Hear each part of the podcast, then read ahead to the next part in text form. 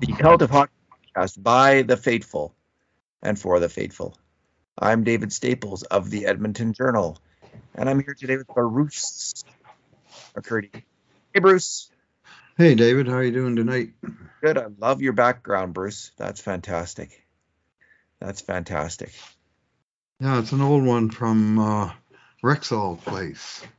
You'll notice there's no number four there, and there's no Vince Sather, uh, Rod Phillips, just the original seven odd numbers that uh, hung there for quite a long time. Indeed, the good old days. All right, Bruce. We're talking about the interesting new days. 3 2 loss to the Washington Capitals in uh, a game that was kind of miserable on a, on a, on a, on many levels. It was, I think, to me, the worst Oilers loss of the year, mm-hmm. the most demoralizing loss. Yep. Um, the loss that has me most concerned about the team. I haven't really been concerned that much about the team, but that mm-hmm. loss made me concerned about the team. Um, I'm very concerned. Yeah, and I know there's lots of injuries right now with Hyman. I like God, they missed Hyman. Shows how much huge he's been their. You know, he's I to say he's been their best players too much, but he's been their best winger, and he's been close to their best player. Like he's just been fantastic. He leads and he leads with his hustle and his and his uh, ex, execution and effort, which I thought were both kind of lacking. Strangely, execution certainly. The uh the grade A shots, Bruce, were twenty to five for the Capitals. 20 and the five alarm shots, a subset, 15 to 3. So the very best scoring chances were 15 to 3. And when you do the X goals on based on those, the, the Oilers had an X goal of 1.5 goals, and they scored two, so they were kind of on track. The Caps had 6.25. They should have scored six or seven goals that game, and it was just you know obviously Stuart Skinner. We're going to talk more about that. This is our two good things, two bad things, and two numbers podcast. First, go ahead, lead the way with your good thing. Yeah, well, it's a pretty obvious one on this night, other than you might have it. But uh, Stuart Skinner, there's no way that we're not going to uh, single him out for high praise on a night that really, I don't think there's any other Oilers that's deserving of high praise, and not very many that are that are worthy of low praise. But Stuart Skinner did his utmost to keep Edmonton in this game, and ultimately he got saddled with a loss on a night that he posted a 940 save percentage, uh, but got no offensive support, no defensive support. Let's put it that way.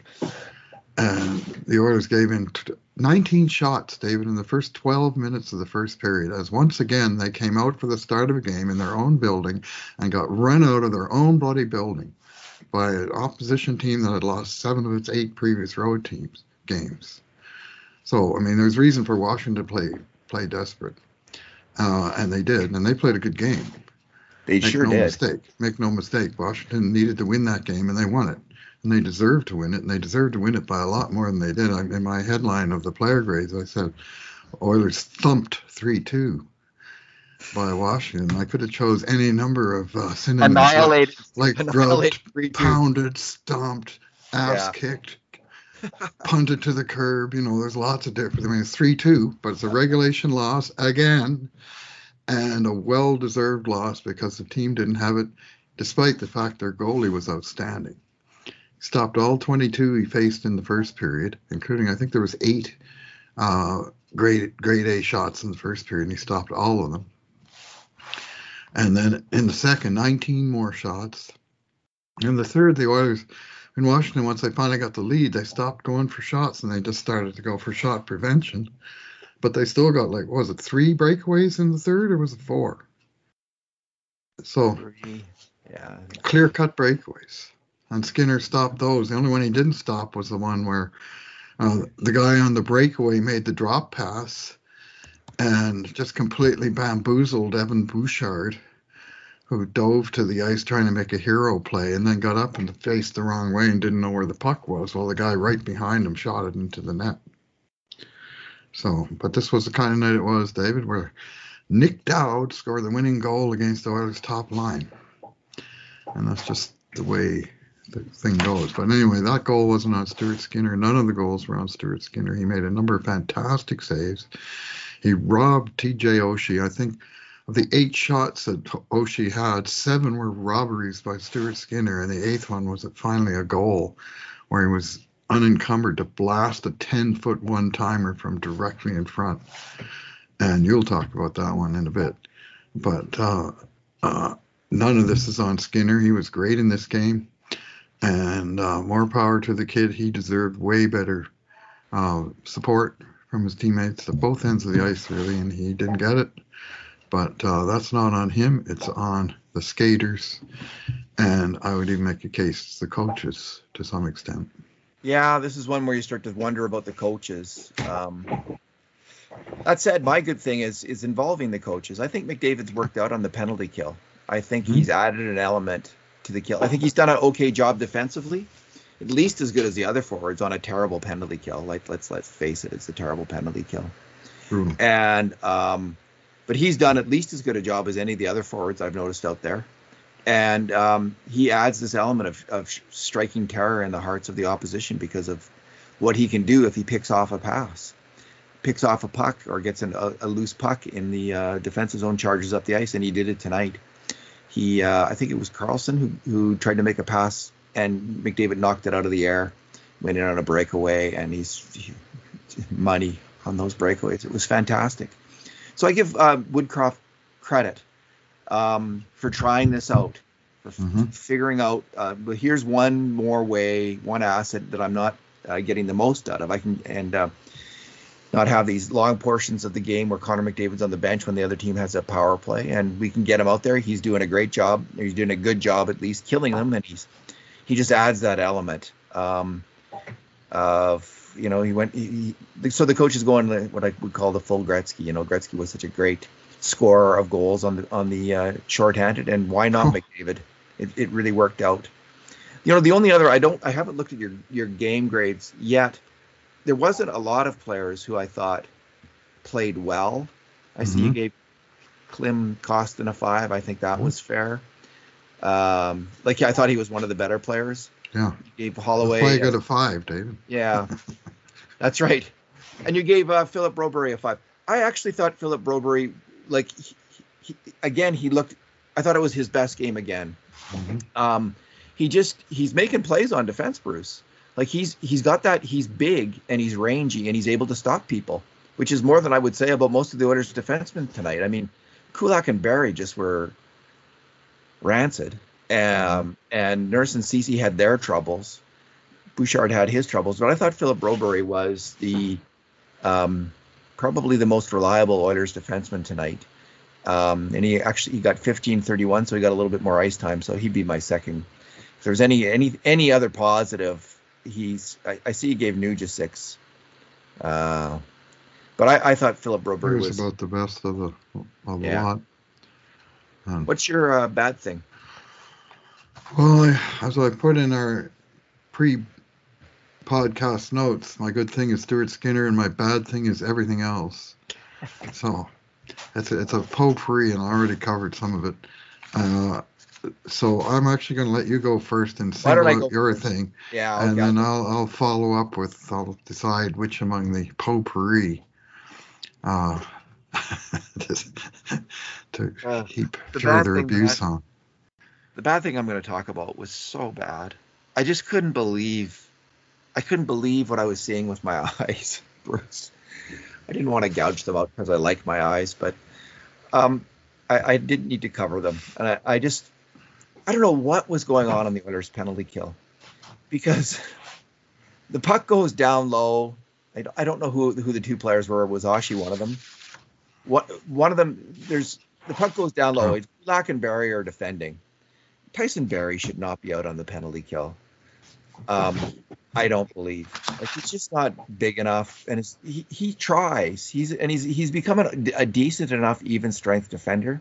He's lost on the PK, and he so the puck tonight. went down low to the side of the net. You know, in the, in the position where Hyman will often get it, but on the other side of the net than Hyman usually usually is on. So that's the uh, the right side, and um, they pass it out to the slot right through Kulak. You know, right through Kulak.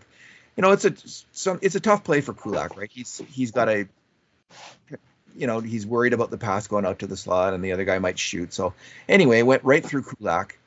And and on, the on the first play, Barrie and uh, McDavid, I think it were was out there as well. Not, neither of them covered the slot man, and he got the first shot, and then it was followed by three more shots from the edge of the crease. From the edge of the crease, and they they could have scored at any one of them. All of them, all five, all four of those shots in a row within um, three seconds were all five alarm shots, the most dangerous shots. They go in about thirty percent of the time.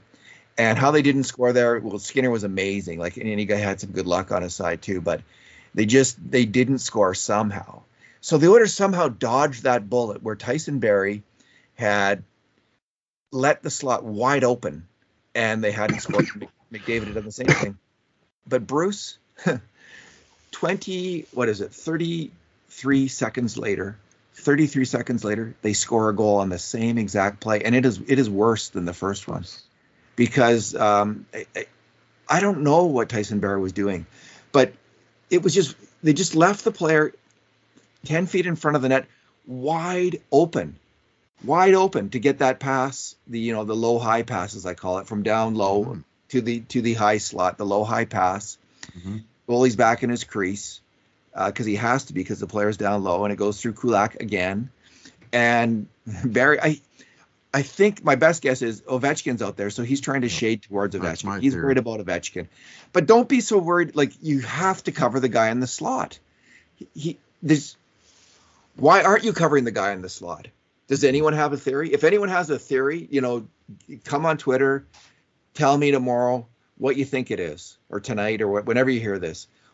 If you, you know, maybe someone within the Oilers coaching staff can have an anonymous account and send me the answer because I'm totally baffled. Twice in a row, he did the same thing, leaving that guy wide open, and I've I've never seen it before. That kind of play, like honestly, like it's because it seemed like it was almost by design, Bruce, that he left him okay. open. Like he was trying to shade over to cover Ovechkin. It's like bad idea because yeah, there's someone leave, like leave it forward to do that. Yeah, that's their job. That's you, you have time to get out there and try to block that shot if the pass gets by you and gets by Kulak over to Ovechkin, which is a hard pass to make from from the uh, low high position, like that low high pass diagonal to Ovechkin. That's not an easy pass. Don't worry about that. Don't worry about Ovechkin. Like worry about the guy in the slot, and they didn't, and bam, the game the game is then two to two, and at that point I just thought, oh, you know, the Oilers have been have had horseshoes to be up two to one in this game. Yep. You know, they've scored. They've only had three grade A shots, and they've scored on two of them. Mm-hmm. Um, this is not they're not going to win. This isn't going to go well, and it didn't. So I was hoping for at least an overtime point, but oh, that seemed to be unobtainium for uh, Edmonton Oilers. they lose by one goal over and over and over and over again. Anyway, it's uh, in regulation. But yeah. anyway, um, yeah, I am sure Barrie sort of he was aware of Ovi sort of tapping his stick and re- waiting a pass, but he did abandon his primary post. But the odd thing about that goal, it wasn't that they left the guy alone in front. You do see that from time to time. But what happened was all four penalty killers got above the guy who was shooting the puck, and the pass was coming from below the goal line. Like yeah. they're not in the passing lane. They're not in the shooting lane. They're not in either guy's face. It's just like here, you pass it, have a two on zero against our goalie. You pass it out front. You slam it into the net. And we'll see if Stewie can stop this one. We're really enjoying his performance. Let's give him another test. I mean, wake the hell up. It was like they're all in the red light zone. You know, the red light zone is we is oh. you're not covering a passing lane and you're not no. covering the shooter. All and all of them, all four of them were wandering around in the red light zone. All right. Uh, What's your okay? Now we're uh, gonna uh, okay. Uh, potpourri. Uh, One of my favorite words, potpourri. What is what a funny mm. word that is. Uh, French, um, two words in French, yes. Uh, anyway, it's, it's meaning the Oilers suck. Uh, yeah, meaning a collection of a collection of things. Yeah. Uh, anyway, I'm going to go with the game-winning goal, or as I prefer to refer to it as an Oilers uh, fan, the game-losing goal against. Yeah. Uh, that made it uh, 3 2 in the third, and you knew as soon as it went in, I thought was probably going to be it. And it was a combination of things, starting with an egregious play at the offensive blue line where uh, Brett Kulak mishandled a puck leading to a breakaway. And uh, was uh, who was the dude from uh, Washington, uh, number 59? uh, Aliaksei Protas. Oh yeah, that huge. I never dude. heard of the guy. Robbie Yeah. Brown said the same thing on the post game show on CHED. He said, I never heard of the guy. And Washington, like, I mean, we, we like to talk about all the injuries on Edmonton. Well, Washington's got a ton of guys down, including their starting goalie right now, you know, uh, one of their top defensemen, several top forwards. So they're, they're bringing up depth guys like Alexei Pro, Protas, who had a breakaway, uh, deep Tyson Barrie out of his socks for another clean shot, and then made this play on the game winner, which was essentially a partial breakaway, where he pulled up and then passed it back into the slot. And Kulak was in desperation recovery mode, and behind him came his partner of the moment, Evan Bouchard, uh, who decided to go for the big hero play and try and make the slide, uh, sliding, you know, to chop the puck away or something. And he slid and came up short and it was what he did next that was baffling. Like he sort of got up to his feet and he kind of faced the end boards and he was kind of gawking around and he didn't have any idea where the puck was and where the puck was was right behind him. And the guy Protas had passed it to the goal scorer Nic Dowd, uh, who came in looking straight at the ass of Evan Bouchard's pants and the number two on his back, and he shot the puck by him and by Skinner and into the net. And I just don't know what it was Bouchard thought he was doing and what he was even attempting to do when he recovered from his original failed dive. And I'll tell you who else didn't know, and that was the coaching staff because Evan Bouchard sat on the bench for the entire remaining 12 minutes and 47 seconds that was on the clock. He never Mhm. saw the ice again. Hope he wasn't hurt. Well, yeah, I hope he wasn't hurt too. I, I don't see how he was hurt. I just think the coaching staff was was not impressed with the play and just thought, I'll have to know. watch.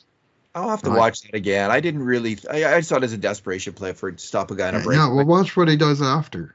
Yeah, but it's hockey Like- happens fast, man. Yeah, yeah. Well, mistakes happen fast, and he made. I know. I, I think, know. several in that sequence. Yeah. yeah. He misjudged just- the dive for starters. I just came back from a beer league game where I made a bad pinch with three minutes left and caused a goal against. So I, I'm always a little bit sympathetic on the game losing, game losing goal against the game tying, and Oh. then yeah, then I was out for the game winning goal. It was that was deflected in though off someone else, like not me, or it was a weird Mm. goal.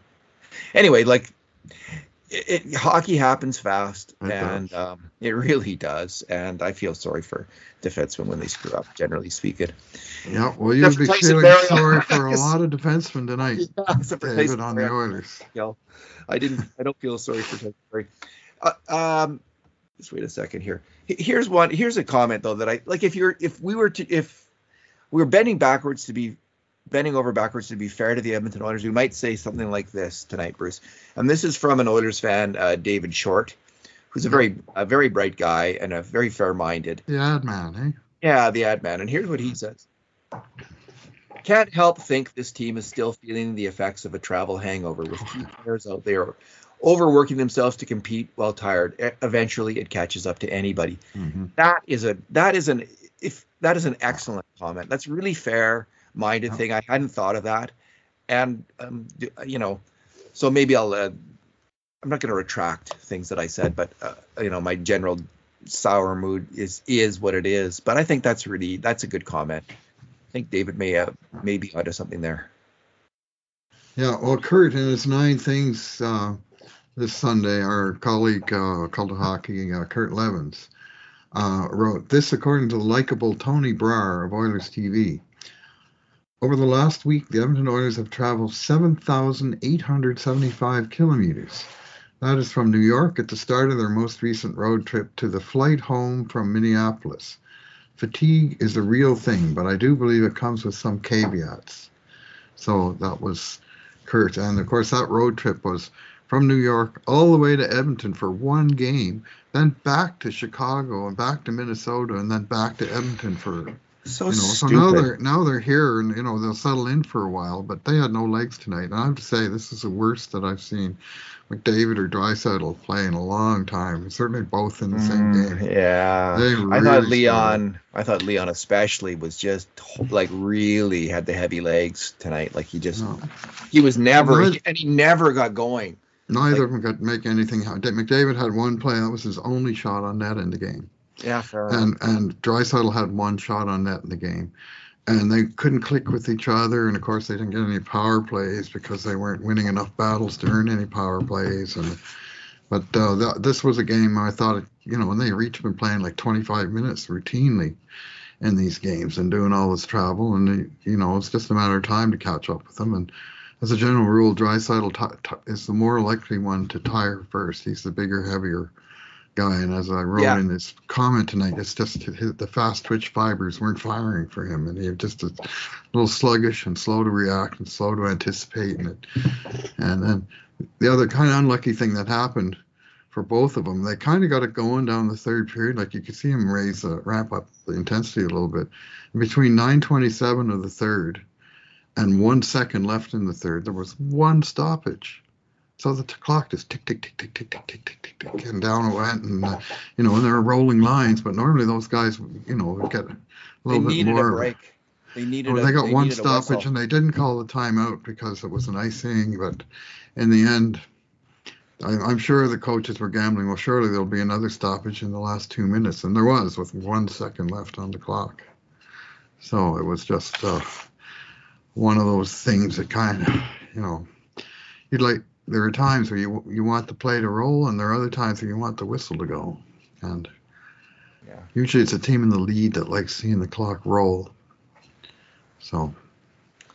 All right, let's move on to numeros. I'll start it off. Okay. My number is six. And this is the number of Oilers forwards who have played 10 or more games who have one or fewer goals.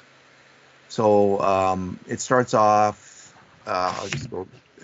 Um, we got. Um, let me just make sure this has been updated. Klim Kostin. Yeah, we'll we'll go with him first. He's played ten games, I believe, and he's got um, one goal, one meaningless one goal. goal. one meaningless goal. Three seconds there, left in it. So there is um, yeah, he's played ten. Mattias Janmark, 12 games, one goal. Dylan Holloway, 22 games, one goal. Jesse Puljujarvi, 26 games and one goal. Puljujarvi was had a weird game tonight. He looked like he was punch drunk. Like he just was he was just so out of kilter tonight. Um, who else do we got on the list? Kailer Yamamoto, 14 games, no goals. And, you know, charging up fast, Brad Malone, nine games with no goals. Devin Shore? Devin Shore missed him. Devin Shore's got uh, no goals, right? how many games? Bottom 21 games and no goals, Bruce.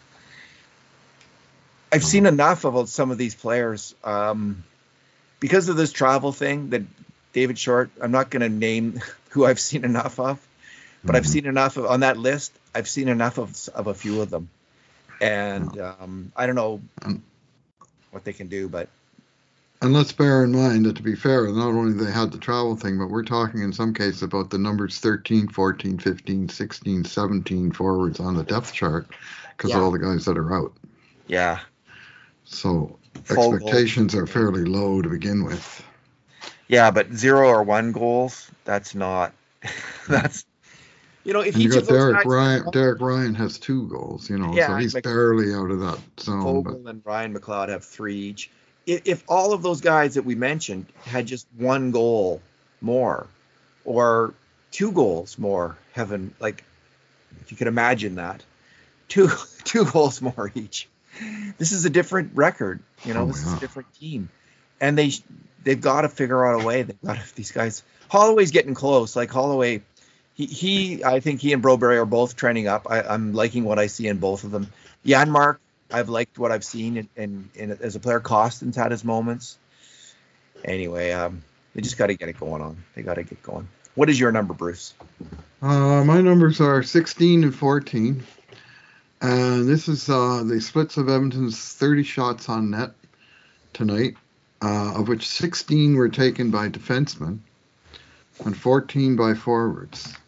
Here are the leading shot shots on goal leaders for the Edmonton Oilers tonight. Cody Ceci, four shots. Brett Kulak, four shots. Darnell Nurse, three shots. and Tyson Barrie, three shots. And then behind them at two, we have Derek Ryan, Jesse Yarvi, Ryan Nugent Hopkins. So four defensemen had more shots on net than any single forward on the entire team. And if you want to do it for shot attempts, well, it's more of the same. Seven for Darnell Nurse, six for Brett Kulak, six for Cody Ceci, five for Tyson Barrie, and no forward had more than three shot attempts in this game. So for all that you, we tend to focus on, on defensive blunders, the fact is that the Oilers stunk at both ends of the rink in this game. They got They sure nothing did. going offensively. I mean, 1.5 expected goals. Natural stat trick had it at something like five point. They use a much more advanced uh, formula than we do, of course, so you don't get the nice round fractions. But uh, they had it at uh, 5.25 to 2.09, which is a big thumping for, expected goals. You don't usually see that that big of a spread in that category. So there's not nothing in any of the stats that says anything about Washington deserved to win. And the closest of all the stats is the actual score of the game, which was much closer than the actual game was. Indeed. Bruce, let's leave it there. Thanks for talking tonight. All right. Thanks for listening, everybody. And in the meantime, and in between times, this has been another edition of the Cult of Hockey podcast.